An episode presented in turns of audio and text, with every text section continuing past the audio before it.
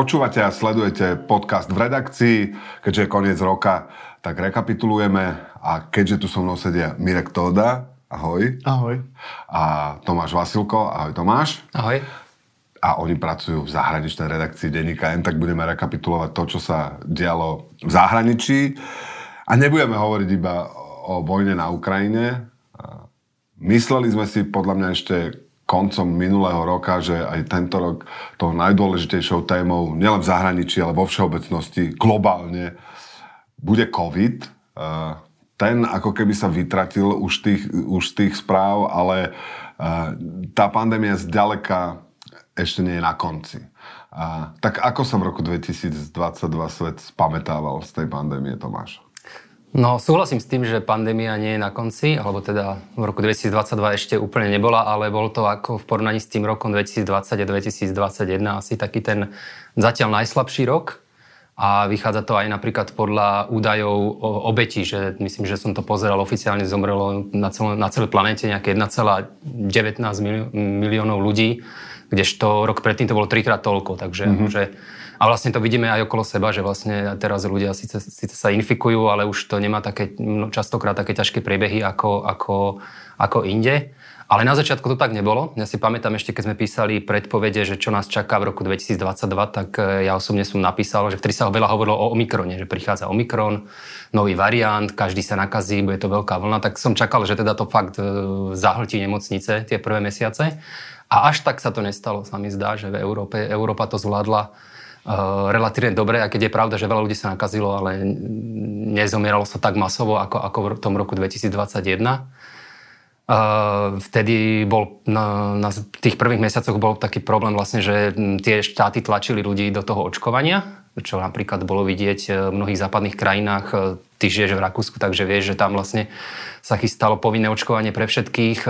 Kanada mala prísne pravidlá proti teda, ktoré mali prinútiť ľudí, aby sa zaočkovali. A tam to vedlo až k tomu, že vlastne kamionisti proste ovládli centrum Otavy na niekoľko dní až týždňov a protestovali proti tomu. No ale postupom času vlastne, e, ako prišla vojna, tak oveľa menej sa o tom písalo v médiách.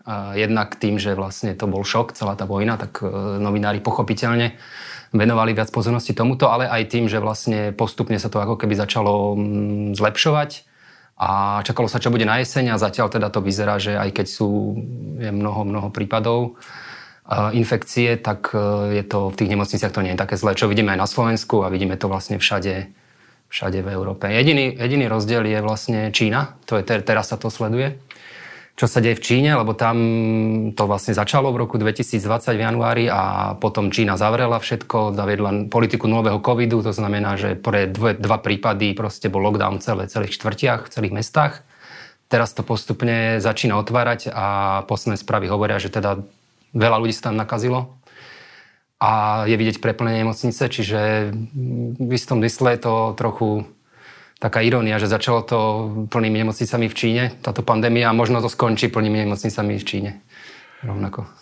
To znamená, že ešte presne nevieme, čo spôsobí to otvorenie Číny, alebo teda zrušenie tej politiky zero covidu. Sú všelijaké aj také katastrofické predpovede, že či to nebude práve ideálna živná pôda pre nové a e, neznáme a nebezpečnejšie verzie toho vírusu. To sa hovorí, to sa hovorí vždy, keď sa veľa, vo veľkom šíri, ale tak e, rovnako v Európe, tak posledný posledné mesiace nevyšlo niečo nové oproti tomu Omikronu, výrazne iné, čo by znamenalo nejakú novú fázu e, akútnu tej pandémie, takže v tomto som možno optimista, že snáď sa to nestane, aj keď samozrejme nedá sa to povedať naisto.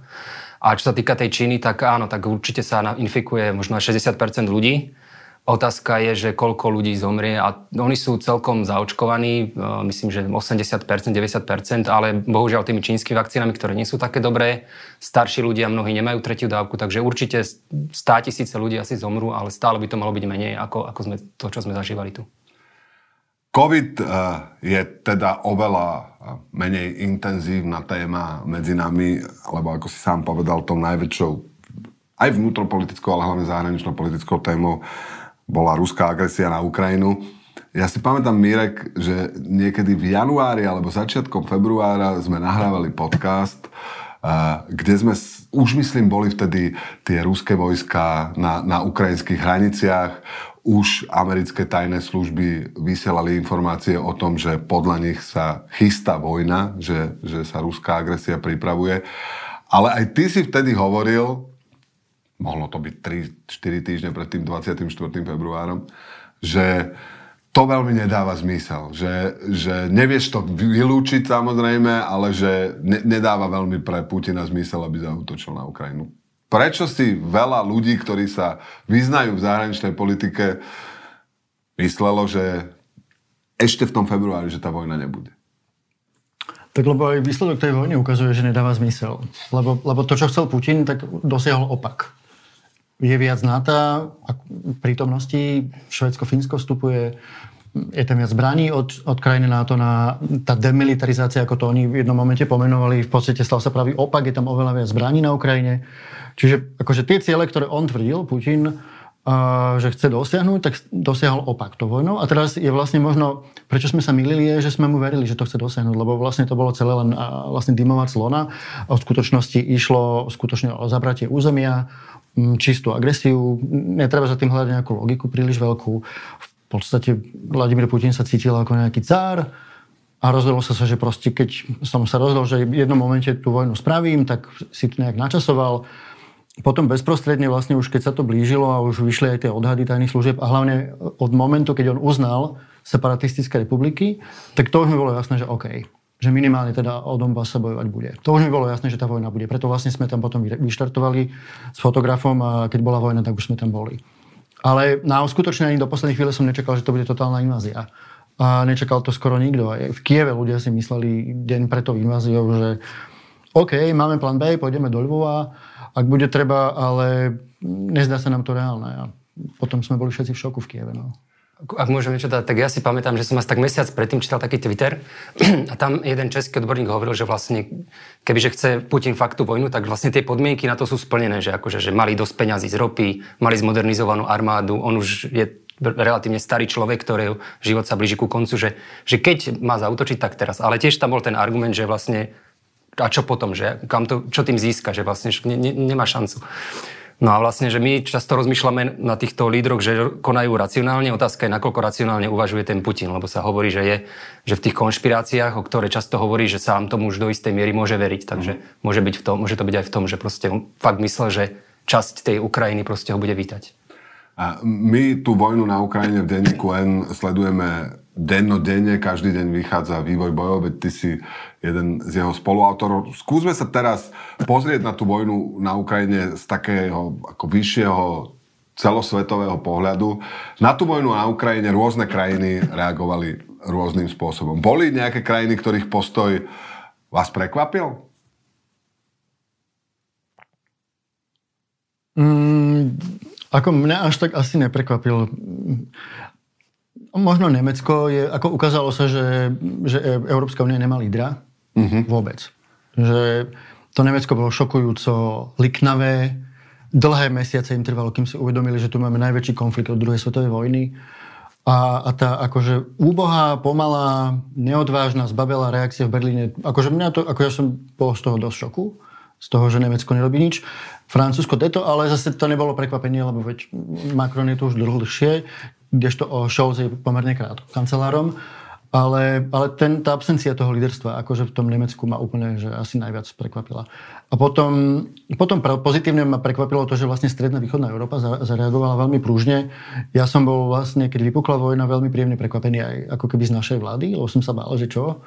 A dopadlo to celkom fajn, podľa mňa až na dočakávania.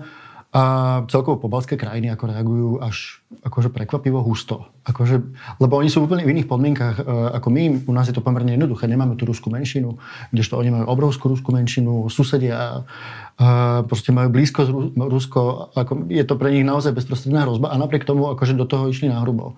Čiže to je podľa mňa prekvapenie celkom, že tak odvážne do toho vúpli. A potom krajiny ako povedzme India, hej, že také tie vypočítavé kvázy veľmoci, ktoré majú obrovský počet obyvateľov, majú celkom akože ekonomickú silu a pozerajú sa na to čisto pragmaticky, hej, že tá India skutočne vlastne je nikde, hej. Že OK, potom si to, keď už videli, že Putin je slabý a že to nedáva, tak si potom na tom samite z neho robili srandu. A, a tak, no, že asi to by som povedal, že tá India tiež je taká, ale tak módy, no, nacionalista, populista, tak ako ostatní populisti sa k tomu postavil. Ja by som ešte dodal, že napríklad pre tie krajiny pobalské, ale napríklad aj Polsko bol taký budiček už od 2014, kedy vlastne Rusko obsadilo Krym, čiže vlastne Poliaci už odvtedy uh, chcú modernizovať tú armádu, ešte viac to proste uh, vyťahli proste tento rok. Uh, takisto znížili proste dodávky ropy, že oni vlastne už teraz sa odstrhli uh, od, od ruskej ropy, myslím, že niekedy tento rok a takisto od plynu. Čo v podstate znamená, že oni to plánovali už dopredu, že vlastne ich to možno až tak nezaskočilo, ako to zaskočilo nás.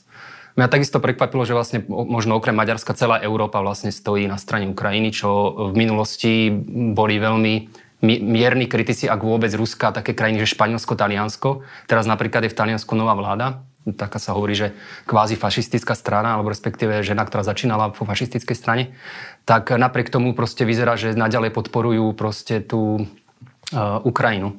Uh, a ďalšia vec, čo ma trošku prekvapilo, keď sa človek odpúta od tej Európy, je, že pre mnohé krajiny je to len konflikt ako každý iný, mnohé mm-hmm. krajiny mimo Európy. A vlastne aj, aj v tých eh, hlasovaniach eh, v OSN, jasné, je tam veľká skupina proukrajinských krajín, ale veľa, veľká skupina v Afrike napríklad, možno aj eh, v Južnej, v Južnej Amerike, ktorí proste sú takí neutrálni, že väčšinou hlasujú a že sa zdržia hlasovania. A čo vlastne už teraz sa ukazuje, že tá vojna bude znamenať pre tú medzinárodnú politiku? Nás asi najviac zaujíma tá európska politika. Myslím, myslím tým energetickú politiku, obrannú politiku. Asi tá vojna znamenala e, pre, pre mnohých, hlavne pre tých, čo sú, čím ďalej si od Ruska, tým neskôr im to došlo, že, že treba urobiť nejaké zmeny. Je to tak?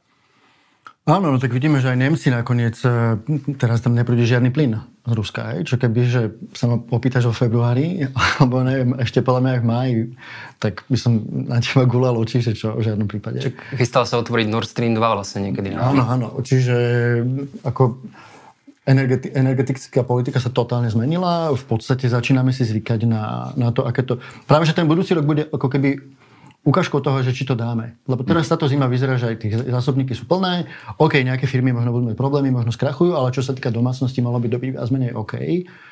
Ale budúci rok sa hovorí, že bude ten prelomový. Že ako je teda Európa pripravená na ten život bez toho ruského plynu. Čiže áno, energetika totálne.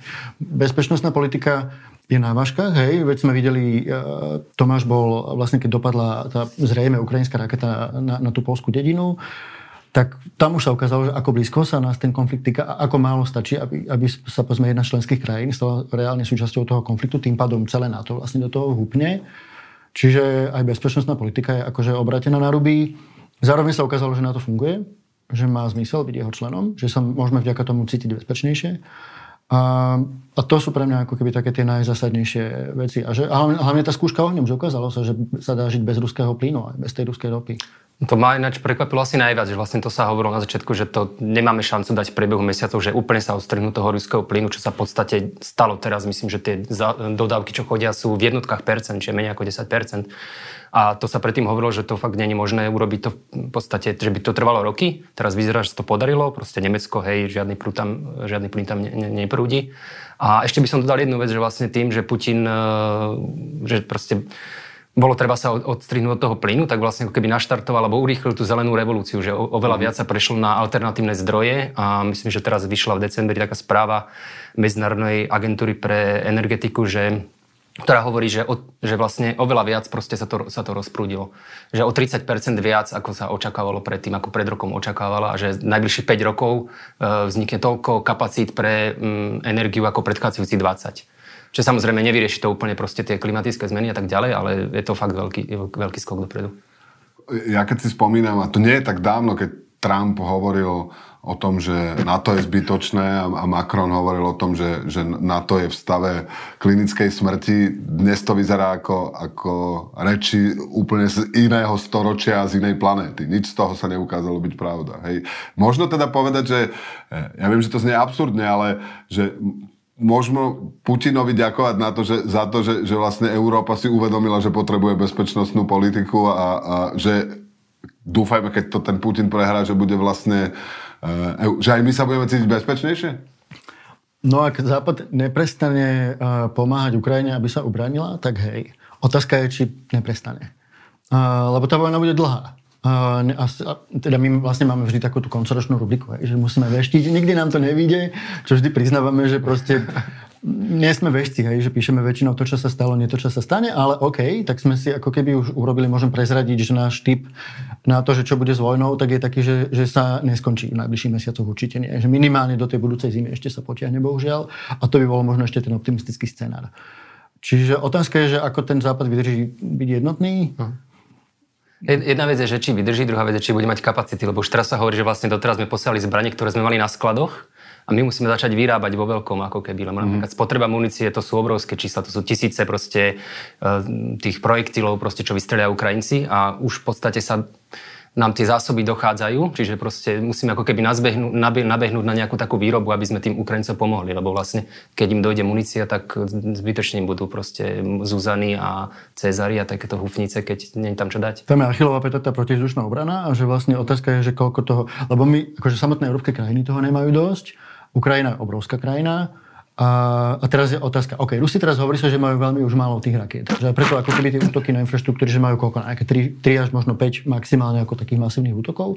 A že potom im to dojde a vyrobí to niečo trvá, aj tie sankcie fungujú, nemajú čipy do nich a tak ďalej. Ale čo môžu, ak si reálne zoženú tie rakety od Iránu alebo možno aj zo Severnej Korei, tak tu má, má potom Ukrajina fakt reálne problém, že keď z nich začnú dochádzať tie rakety. Otázka je, že že či naozaj koľko tých raket z toho Iránu dojde do toho Ruska. To, a potom oni to použijú proti Ukrajincom. No. Čiže bude to ešte veľmi, veľmi drsné. No, asi. Ako tá vojna na Ukrajine zmenila pomery a vzťahy síl uh, celosvetovo, tých mocností? Je vďaka tomu Čína teraz slabšia, silnejšia?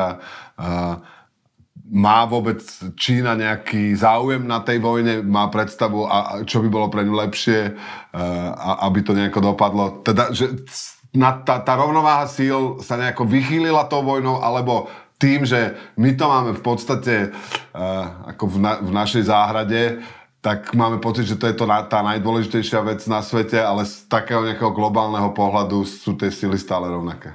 A to je dobrá otázka. Čína má z toho aj výhody. Má z toho fakt lacný, lacný plyn a, a, a lacnú ropu z Ruska. Čiže pre nich to ako keby svojím spôsobom aj trochu výhodné. Zároveň netlieskajú tej Moskve. Oni si predstavovali, že to bude ten rýchly scenár, že proste príde Rusko, vybombí tam Ukrajinu rýchlo a že vyhrá a, a bude. A to, tak si to podľa mňa Čína predstavovala, keď, keď vlastne otvárali tú olympiádu a bavili sa o, o tom, že čo čo bude. Čiže Čína si zrejme vedela dopredu, že, že k tej vojne dojde, alebo teda čínsky líder. A potom museli byť podľa mňa zrození z toho, že aký, aký výkon podala ruská armáda. Čiže nie sú z toho nadšení, netleskajú, nedávajú najavo veľmi podporu. Zároveň pragmaticky to myslím, že využívajú. Ak je niekto podľa mňa víťaz, keď sa vlastne pozrieme na tie geopolitické figurky, tak jednoznačne turecký prezident Erdogan, ktorý neuveriteľne pragmaticky, šibalsky, cynicky využíva tú situáciu, hrá na obe strany. Možno si spomenieš, keď Fíni, Švedi proste prejavili záujem, že chcú byť členmi alianci, okamžite proste zdvihol rožky. Erdoğan začal to blokovať, vydierať ich tým, že musia vydať údajných teroristov a tak ďalej, kurdských aktivistov a, a začal byť ako keby robiť problém.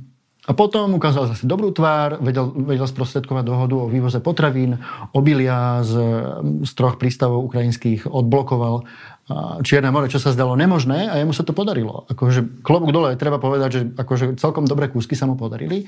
Na jednej strane, na druhej strane je doma veľmi, veľmi silný autokrát. Veľa novinárov je tam skutočne vo vezení kvôli ničomu. A, čiže je to, tak, je to taká pre mňa rozpodivná postavička a svojím spôsobom obdivuhodná tým, jak to dokáže hrať. Je, budúci, rok, budúci rok má voľby, jeho pozícia vôbec nebola silná, teraz vlastne myslím, že končí istambulský starosta, tam hrozí väzenie nebude môcť kandidovať, to bol taký jeho, jeho silný super. Kvázi, uh, možno niečo podobné ako Orbán mal tento rok, keď tiež ako keby proti nemu jeden z kandidátov bol ako keby starosta Budapešti. Tak uh, pre mňa ten Erdogan je tak akože postavička, že keď niekto bol na koni a akože dával všetkých dole, tak uh, ten Erdogan, akože taký šikovný obchodník na bazáre by som povedal. Irán, Irán asi zarába na tej vojne slušne, keď predáva uh, Rusom Naučili sme sa, ako sa volajú iránske zbranie vďaka tej vojne. Šahid 136, už aj my polopacifisti vieme, čo znamená. Bo, bojím, sa, bojím sa, že sa naučíme aj tie balistické rakety, ktoré majú predať, takže to není boh vie čo.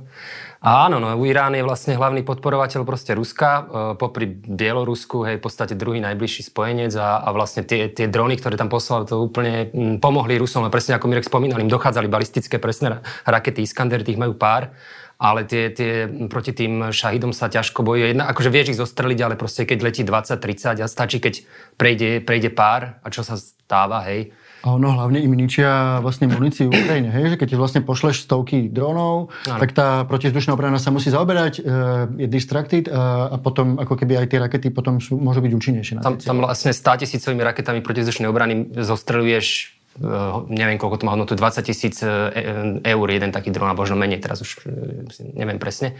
Čiže v podstate tak, takto, takto ako keby míňajú ich zásoby. A oni to samozrejme zostreľovať musia. Samozrejme, že Ukrajinci sú dosť vynalezaví, čiže strelajú to už aj gulometmi a neviem čím všetkým možným, mm-hmm. čím sa dá. Ale hej, no tak ten Irán, ten Irán teda patril k tým A treba povedať, že fakt je to presne ten režim, ktorý otvorene klame. Hej, proste keď začali tie prvé útoky tými šahidmi, Irán, nie, nie, to nie sú naše drony a, a tak ďalej. A akože očividné klamstvo, že proste, ako keby treba si zvyknúť na to, že žijeme v nejakom svete, kde proste je demokratický tábor, kde povedzme tí lídry si nemôžu dovoliť otvorene klamať. Hej, lebo proste príde nejaký fact-checking a v nejakom momente musíš prísť, akože nemôžeš do nekonečna klamať. Akože potom aj skončíš ako dôveryhodný politik. Kdežto títo ľudia, ako povedzme ruský prezident, iránsky, môžu do nekonečna klamať. Jasné, že bohužiaľ majú ako keby verejnosť aj u nás, veď sú niektorí politici v našom parlamente, tí fašistickí, ktorí vyslovene fandia Iráncom. Hej? Že na jednej strane majú problém s islamom, na druhej strane akože fandia akože brutálnym islamským teokratom. Že ten Irán je, je podľa mňa fakt veľký problém že aj, aj kvôli tomu, čo sa tam odohráva, je, že brutálne tam vraždia mladých ľudí, ktorí akože už toho majú dosť, nech, nechcú žiť v krajine, kde proste musia nosiť chodia, chodiť nejak oblečený a tak ďalej. A ako, to je vlastne ďalšia jedna z vecí, ktoré, ktoré sa venujeme v tých predpovediach, že tiež nesme optimisti, že by sa to nejak v Iráne mohlo zlepšiť.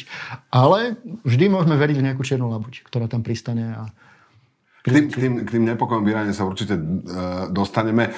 Uh, posledná krajina, na ktorú sa opýtam v súvislosti s vojnou na Ukrajine, a to trošku súvisí aj s tým Iránom a aj s krajinou, ktorú ty sleduješ, a to je Izrael. Uh, človek by si povedal tým, tým že Zelenský je, je žid a že by mal mať blízko uh, k Ukrajine Izrael, tak od začiatku ten Izrael tiež vajatal, keď začala tá vojna, nie? Uh, vajatal, hej, ale tam treba povedať, že v tomto regióne Izrael vždy bude vajatať, uh, pretože musí ako keby brať do úvahy, že v Rusku je veľká židovská menšina. Musí byť veľmi opatrný, aby ich nehrozil. Uh, to je ako keby jedna z takých výhovoriek, hej, že keby, že mám ako keby to, trochu ospravedlniť tú politiku, ktorá, ale skutočne, keď sa pýtam izraelských analytikov, aj teraz, keď som bol naposledy na Ukrajine, rozprával som sa s dvomi, uh, vlastne s jedným vojenským analytikom, ktorý si prešiel armádou v Izraeli Uh, rozprával som sa s jedným vojakom, ktorý je vlastne Mariňák, uh, vlastne vyštudoval v Odese, je, je súčasť Navy ukrajinskej. Obidvaja boli sklamaní, sú sklamaní z toho, že čo robí Izrael. V podstate Izrael poskytuje pomerne dosť veľkú humanitárnu pomoc. Aj, aj jeden, ako jeden z prvých vlastne založil nejakú nemocnicu uh, a, a tak ďalej, ale čo sa týka nejakej vojenskej pomoci, to je, veľ, v podstate minimálne. A Zelenský skutočne apeloval, ako keby mal taký prejav, taký veľmi emotívny, kde ako keby aj hovoria, sú v kontexte s Iránom, že, lebo pre Izrael je to veľmi ako prekerná situácia, ako keby zatvárať si oči pred tým, že Irán dáva zbranie Rusko, Rusko používa proti Ukrajine, pretože pre Irán je to win-win situácia. Je to nielen, že má z toho peniaze, ale po druhé testuje si svoje zbranie v reálnom boisku. Nie je nič lepšie ako, pre, taký, ako keby zločinecký režim, nie je nič lepšie ako toho testovať v skutočnom boji. Čiže oni teraz vidia, ako ich fungujú dróny a ich proste budú adaptovať, budú ich zlepšovať. A keď budú mať vylepšené dróny, tak potom pre Irán je taký problém to prepašovať do pásma Gázy alebo, alebo, z, alebo z juhu Libanonu to posielať na Izrael. Čiže majú tam síce železný dom, ktorý funguje, ktorý ako keby veľmi by chcel, po ňom pokúkuje Ukrajina. Tam je ako keby zase treba povedať, že Izrael je krajina malá že nemá toho tak veľa, aby vedela ako keby ochrániť nejakú veľkú časť Ukrajiny. Ale vedela by symbolicky, povedzme si, aby som to nazval tak, že adoptovať si nejaké mesto, napríklad Mikolaju, ktorý je brutálne pod obstrelmi každý deň padajú tam rakety skoro každý deň, tak keby si adoptovali Mikolaju a povedali mu, že OK, že nemáme síce toľko veľa raketových systémov a, a, a to nie je len, že želez, železná kopola, oni majú kopec iných systémov a hlavne so Spojenými štátmi, čiže o to by ani nebol že izraelský systém, ale bolo by to ako keby v kooperácii so Spojenými štátmi. A tie, pokiaľ viem, im dali zelenú. Ale Izrael nechce, lebo sa nechce pohnevať Putina. Uh-huh. A teraz vlastne nová situácia je v tom, že boli voľby 5. v priebehu 3,5 roka. Vyhral to tesne, ale vyhral v podstate e, jednoznačne Netanyahu s e, náboženskými stranami a extrémnou pravicou. A teraz bude mať v Izrael vlastne vo svojej histórii naj, radikálnejšie, najpravicovejšiu vládu v histórii. Úplne brutálno. Asi takú, ako keby, že tu nám máme budúci rok voľby a, a vyhra Fico a ide zostaviť vládu s fašistami. Veľmi mm. podobná. Akože tam, akože netreba si klásť servitky. Mm. Predustá, tí ľudia, s ktorými on zostaví vládu, sú extrémne e, rasistickí, extrémne proti sexuálnym menšinám. A jeden z nich, e, ten minoritný koaličný partner, dokonca obdivoval teroristu, ktorý vystrieľal moslimov v Hebrone Čiže to sú veci, ktoré ako zimom revky z toho idú, že je to veľmi nepríjemné, bohužiaľ taká realita. Vlastne dneska vlastne uplynulo deadline pre Netanyahu hodinu predtým zavolal vlastne prezidentovi, že OK, mám tu väčšinu. A títo ľudia, títo extrémisti budú mať veľmi dôležité ministerstva obrany, ministerstvo vnútornej bezpečnosti. Uh, jeden z tých uh, ako keby extrémistov, čo sa týka politiky proti LGBTI, uh, bude mať na starosti vzdelávací politiku. Takže a veľmi, akože nepochybujem, nepochybujem o tom, že budú pretláčať svoju agendu a veľmi aktívne. Čiže podľa mňa asi aj palestínčanov budú čakať akože celkom ťažké časy. Už sme sa dostali k tej, k tej ďalšej téme, o ktorej som chcel hovoriť. Samozrejme, vojna na Ukrajine je asi tá najväčšia téma, ale aj iné dôležité udalosti sa diali. Napríklad v mnohých krajinách boli voľby uh, v Izraeli. Uh, určite, keď sú hodzaké voľby v Spojených štátoch amerických, tak ich výsledok môže ovplyvniť dianie v podstate eh, na celom svete. Boli dôležité midterms, teda tie voľby, ktoré sa odohrávajú vždycky v polovici funkčného obdobia prezidenta a volí sa časť eh, Senátu a časť eh, snemovne reprezentantov tie midterms boli tento rok v očakávaní. Vždycky sú, hovorí sa, že tie midterms sú vždycky takým ako referendum o, o, o tom uh, úradujúcom prezidentovi. Očakávalo sa, že príde tá uh, červená vlna, teda že republikáni si vezmú, vezmú späť obidve komory amerického kongresu, ale nestalo sa. No, vlna to nebola, možno tak maximálne nejaká taká červená vlnka. Ale hej, no, tieto voľby dopadli celkom prekvapivo, už len preto, ako si hovoril, lebo väčšinou to je tak, že to referendum a Biden je teda nepopulárny. Treba povedať, že on má tak možno 40% podporu, čo je vlastne podporu, podpora, ako mal aj Trump, keď končil, hej, alebo aj teraz vlastne takú má Čiže bola vysoká inflácia e, v krajine, drahý benzín, to, na to sú Američania veľmi citliví, hej, čiže všetko to. A, a história ukazuje, že vždy proste tie voľby, ktoré sú po dvoch rokoch, čo proste príde, prezi, čo, čo je nový prezident, tak dopadnú zle pre tú stranu, mm. ktorá má proste, m, mm, ktorá má prezidenta. A e, čiže čakalo sa, že teda, e, a ten náskok vlastne, čo mali demokrati, a v Senáte vlastne bol nulový, bol iba plus jeden hlas, keď hlasuje viceprezidentka. Čiže čakalo sa, že teda republikáni získajú snemovňu a získajú aj senát. Tam to bolo také, no. Nakoniec to, v podstate to tak aj dopadlo, ale čakalo sa oveľa, oveľa vyšší náskok. E, snemovňu vyhrali len tesne tí republikáni. Už presne neviem, či 7-8 e, kongresmanov. A čo sa týka Senátu, tam dokonca e, demokrati si ho udržali. A zlepšili sa? Zlepšili. zlepšili sa o jeden, aj keď potom neskôr vyšlo, že senátorka z Arizony, ktorá už predtým im robila problémy, lebo, často, lebo proste nechcela podporiť ich balíček veľký, tak uh, povedala, že bude nezávislá. Takže, takže ne, ne, teraz sa nemôžu rátať a stále majú tých 50 hlasov, uh, republikáni 49 plus teda tá senátorka, uvidíme, ako bude hlasovať.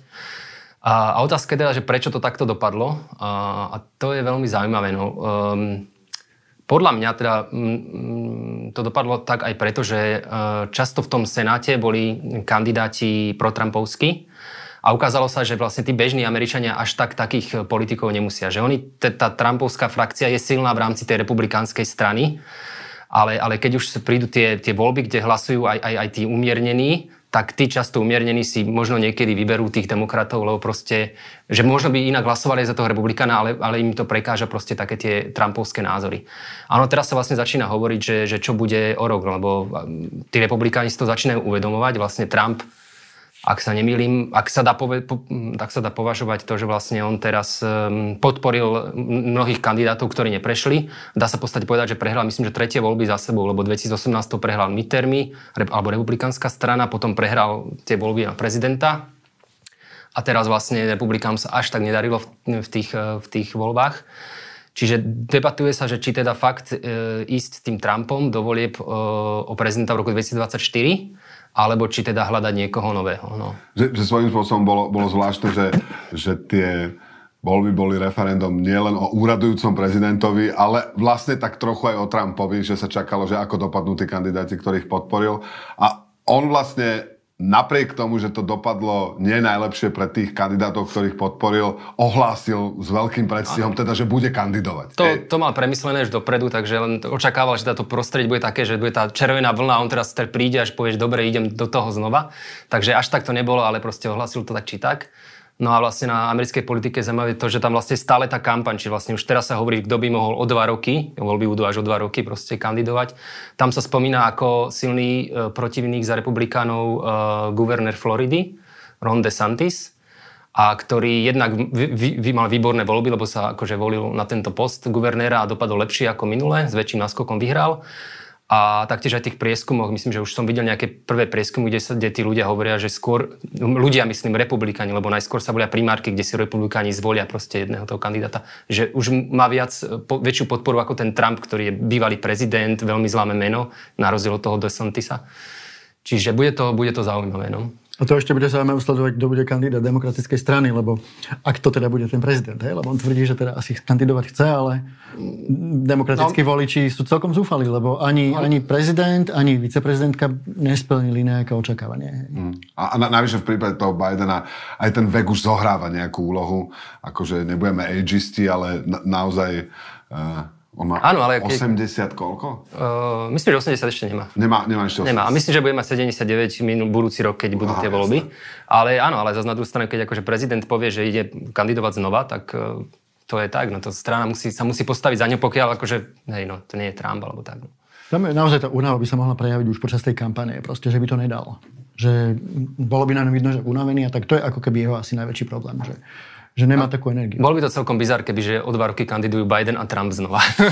Bol by to trochu deja trochu, no.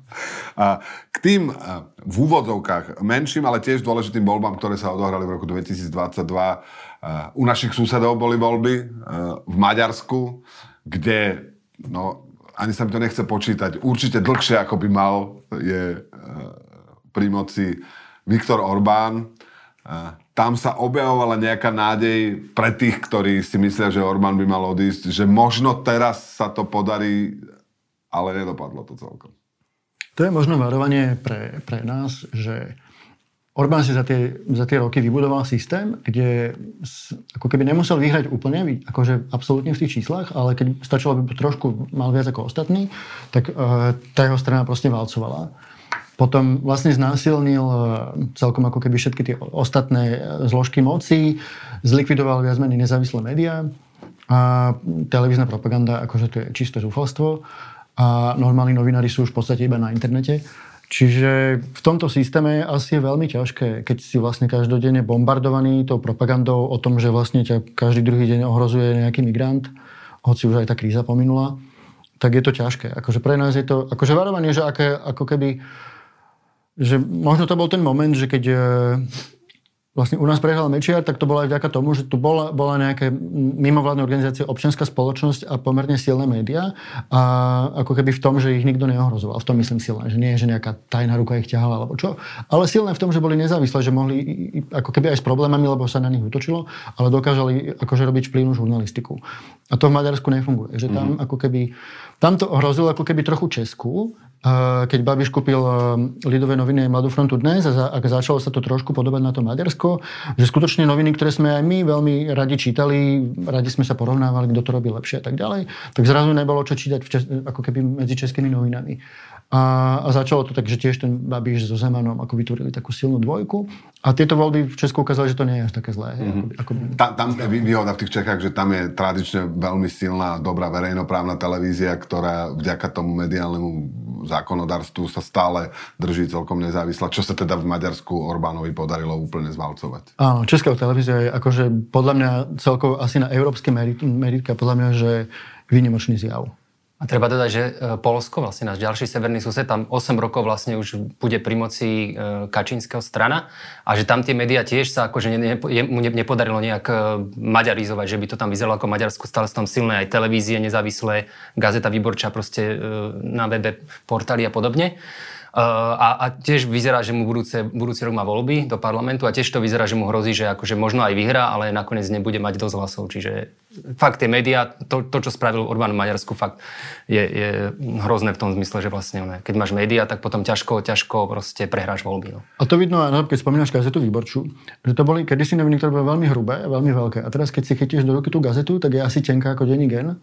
A pritom je to ale trh, ktorý má 30 miliónov obyvateľov. Hej? Mm. Že, uh, proste oni prežívajú krízu, lebo oni boli zvyknutí aj na nejaké tej, ako keby, tam trošku inak fungoval ten mediálny trh, bol do, do istej miery závislý aj ako keby na, tých vlád, na tej vládnej inzercii, alebo ako, ako, to nazvať. Čo ja som rád, že nikdy sme neboli ako keby, či už denníku alebo smečku, ako keby závislí na, na nejakom ako keby nejakom dotovaní z vlády. Ale oni na to potom doplatili, lebo nevedeli si na ten nový model zvyknúť. Ale keď hovoríš vlastne o Polsku, mne to pripomína povedzme, ten typ krajín ako povedzme Brazília alebo Spojené štáty, kde došlo k totálnej polarizácii, že, že tam ešte nie sme, ale, ale môže nám to hroziť, že smerujeme ako keby tam, že že budeme vlastne žiť v krajine, kde budú ako keby dva paralelné svety, taký ten normálny, kde sú dôležité fakty a diskusia a potom taký ten úplne agresívny, kde nie, nie sú dôležité fakty, ale dojmy a, a rôzne mýty a konšpirácie, lebo Polsko to je tiež taká, že strašne rozdelená krajina, veľmi polarizovaná, že aj tie ako keby médiá sa strašne spolarizovali a to je ako keby aj výzva pre nás, aby sme sa my nenechali vtiahnuť do nejakej ako keby, že vojny dobrý zlý. Lebo proste my by sme mali ako byť nezávislí pozorovatelia a, a snažiť sa porozumieť tým javom a nevklznúť do nejakého aktivizmu. A ešte dve krajiny, v ktorých e, sa odohrali, nie, v oboch nie e, voľby, lebo tak akože v totalitnej Číne veľmi voľby neprebiehajú, ale vo Francúzsku boli voľby. Vyhral Macron. Vyhral Macron. A potom prehral? A potom prehral. No, čo, čo, čo, čo to hovorí? Lebo tam samozrejme, ako v mnohých iných krajinách, po tom všetkom, čo sme zažili po zvolení Trumpa a po Brexite, je vždy ten strach, že ten svet, kde diskusia a fakty majú uh, nulovú hodnotu, možno vyhrá, tak aj vo Francúzsku je stále ten strach, že či uh, Národný front s Lepenovou sa už konečne dostane k moci. Sme po roku 2022, bojíme sa toho viac alebo menej? Teraz čoho myslíš, že či sa bojíme viac? No, tej Lepenovej. Vo Francúzsku. Môže mať iné meno. Nemusí sa volať Lepenová, ale v podstate obsah bude ten istý.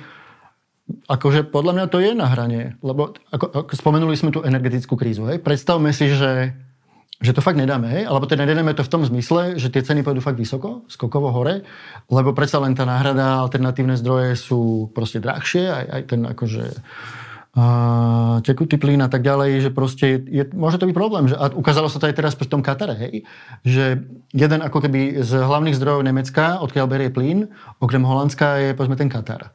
A Katar je krajina, kde tie ľudské práva akože, no proste nie je to boh vie čo, hej. Môže pridať aj Azerbajdžan, to je vlastne... Azerbajdžan, to akože my sme donútení vlastne... Če, a Azerbajdžan vlastne oni znova rozprudili vojnu na, o Karabach, a všetci proste vyčítali, že teraz my teraz ideme brať plyn od Azerbajdžanu, ktoré robí no, podobné zverstva, alebo možno nie až také proste voči Arménom, aké robí Rusko voči Ukrajine. No len čo vám to povedať, no.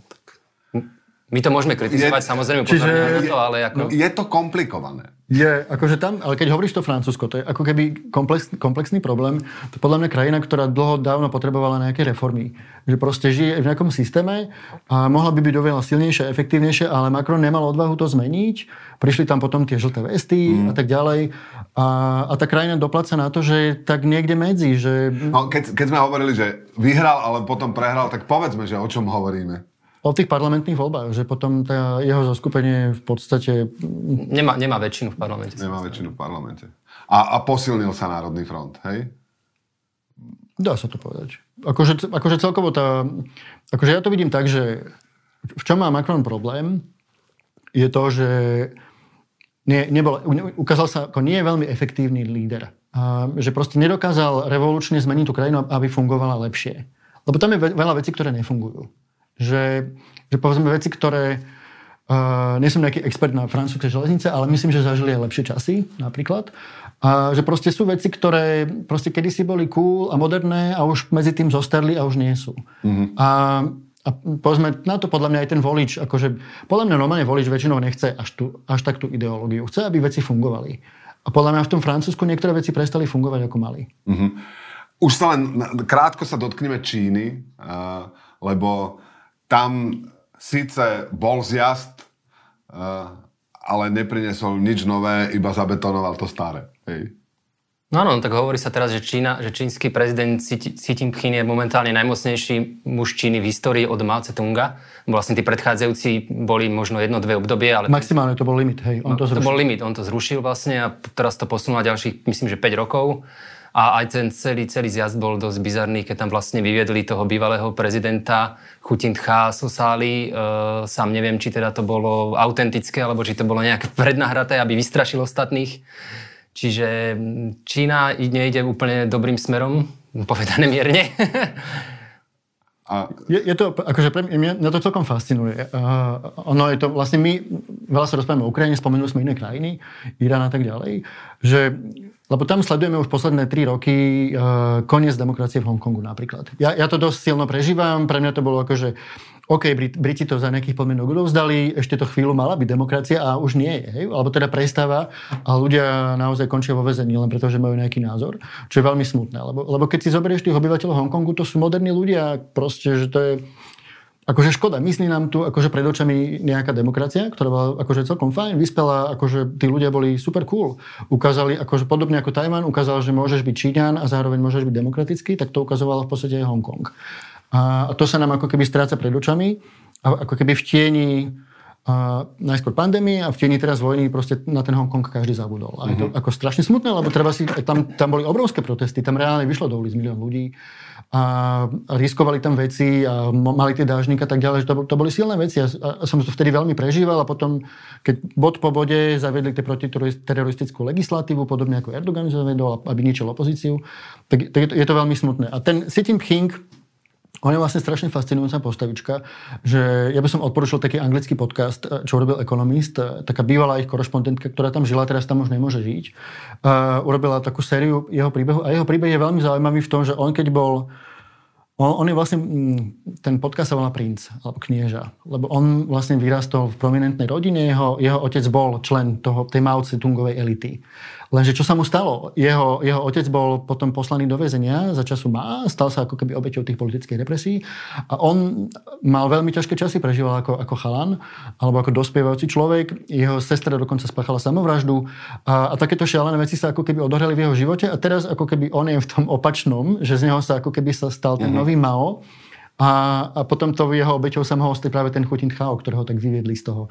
Akože celé je to ako keby z nejakého komiksového príbehu, že kvôli čomu ho vyviedli, hej, že, že proste máme tam si, vedľa neho bývalý, bývalý prezident a on mu tam chcel, akože takto, ak máš tie papiere, tak sa mu tam snažil pozrieť, že aké sú mená tých ostatných členov politbíra a po, výsledok bol ten, že ho museli vyviezť zo sály. No.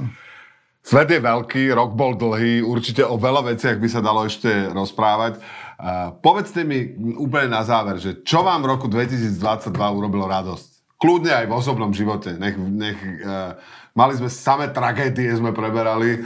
Uh, neveľa optimizmu sme mali z minulého roka z diania no. vo svete. Ja som sa presťahoval, keď z osobnom a bolo to, doteraz budem si asi do konca života pamätať ten dátum, od 25. februára som sa sťahoval. Takže s notebookom na, z jedného bytu do druhého. Hej, a, a, a teraz som písal vlastne taký článok o tom, že pozitívne správy, lebo ich bolo hrozne málo tento rok a sám si hovorím, že akože človek, keď číta denní gen, tak niekedy má pocit, že to je hrozné, celý ten svet že človek by aj utekol zo Slovenska, keď si číta správy potom si pozrie kam? svet a že tak kam mám ísť. Áno, stará židovská anekdota, iný globus tu nemáte presne tak. Hej, hej, takže tam pár vecí sa podarilo, že, že, že počet cicavcov rastie v Európe, napríklad zubrov, čo boli na pokraji vyhnutia, tak teraz no, ich je dosť tá zelená revolúcia a podobné veci. Ďalšie štyri krajiny, čo schválili e, manželstvo homosexuálov, Slovinsko ako prvá krajina na východe, hej, že, mm-hmm. že to, sú to také drobnosti, ktoré treba si pripomínať občas, že nie všetko tu smeruje len do toho, do toho zlého. Ako ja by som to asi uzavrel tou Ukrajinou, že mňa pri každej ceste vlastne som bol od tej totálnej invázii vlastne 5 krát na Ukrajine. Strávil som tam asi v podstate hrubého času 2 mesiace a vždy ma prekvapili Ukrajinci, ako pokojne, dôstojne, to zvládajú, že a pritom napríklad v niektorých mestách, keď som bol v tom Chersoni, to je mesto, ktoré je denodene pod tou delostreleckou palbou, to je horšie ako tie rakety, hej, lebo OK, raketa má, že OK, padnú tie rakety, je to hrozné, ale je to len z času na čas. Ale keď si povedzme to mesto, ktoré má hneď na druhej strane rieky, je ten, tak si vlastne permanentne cez deň, cez, cez noc počuješ proste, otrasy vedľa teba. A predstava, že v tomto žiješ proste dlhodobo, napríklad mne sa tam veľmi ťažko spalo. Proste spíš niekde a zrazu mám pocit, že Ukrajinci palili niekde spoza budovy, kde som spal. Proste rakety, len rozmýšľaš nad tým, že kedy proste príde ruská odpoveď, hučí to, zobudíš sa v noci, nevieš zaspať a teraz si predstav, že tu ľudia v tom žijú stále. Čiže pre mňa akože to pozitívne je, že to Ukrajinci napriek tej šialenosti, ktorý, ktorú prežívajú, to dávajú super dôstojne. A potom taký super moment, čo ma naozaj prekvapil, ale veľmi milo bol, keď som bol na Tajvane, ktorý je 8000 km od Kieva a tam ľudia neriešia nejaké konšpirácie. Tam majú úplne jasno, že proste čo sa deje na Ukrajine. Ne, ne, uh-huh. Netvária sa, že... A pritom je to akože mŕte ďaleko. Proste, že je to... Letíš tam 12 hodín, aby si sa tam dostal. A proste polku sveta a tí ľudia naozaj vedia, čo sa tam deje. A nik- že, že, že Tajvanci, ktorí sú 8000 km od Ukrajiny, majú oveľa triezvejší a jasnejší pohľad na príčiny a priebeh tej vojny, ako možno mnohí ľudia na, na Slovensku, ktorí sme odtiaľ pár sto kilometrov. Je to tak?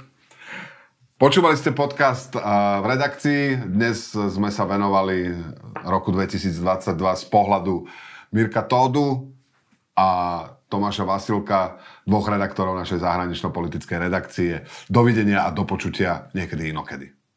Díky za otázky, Bebe. Dovidenia.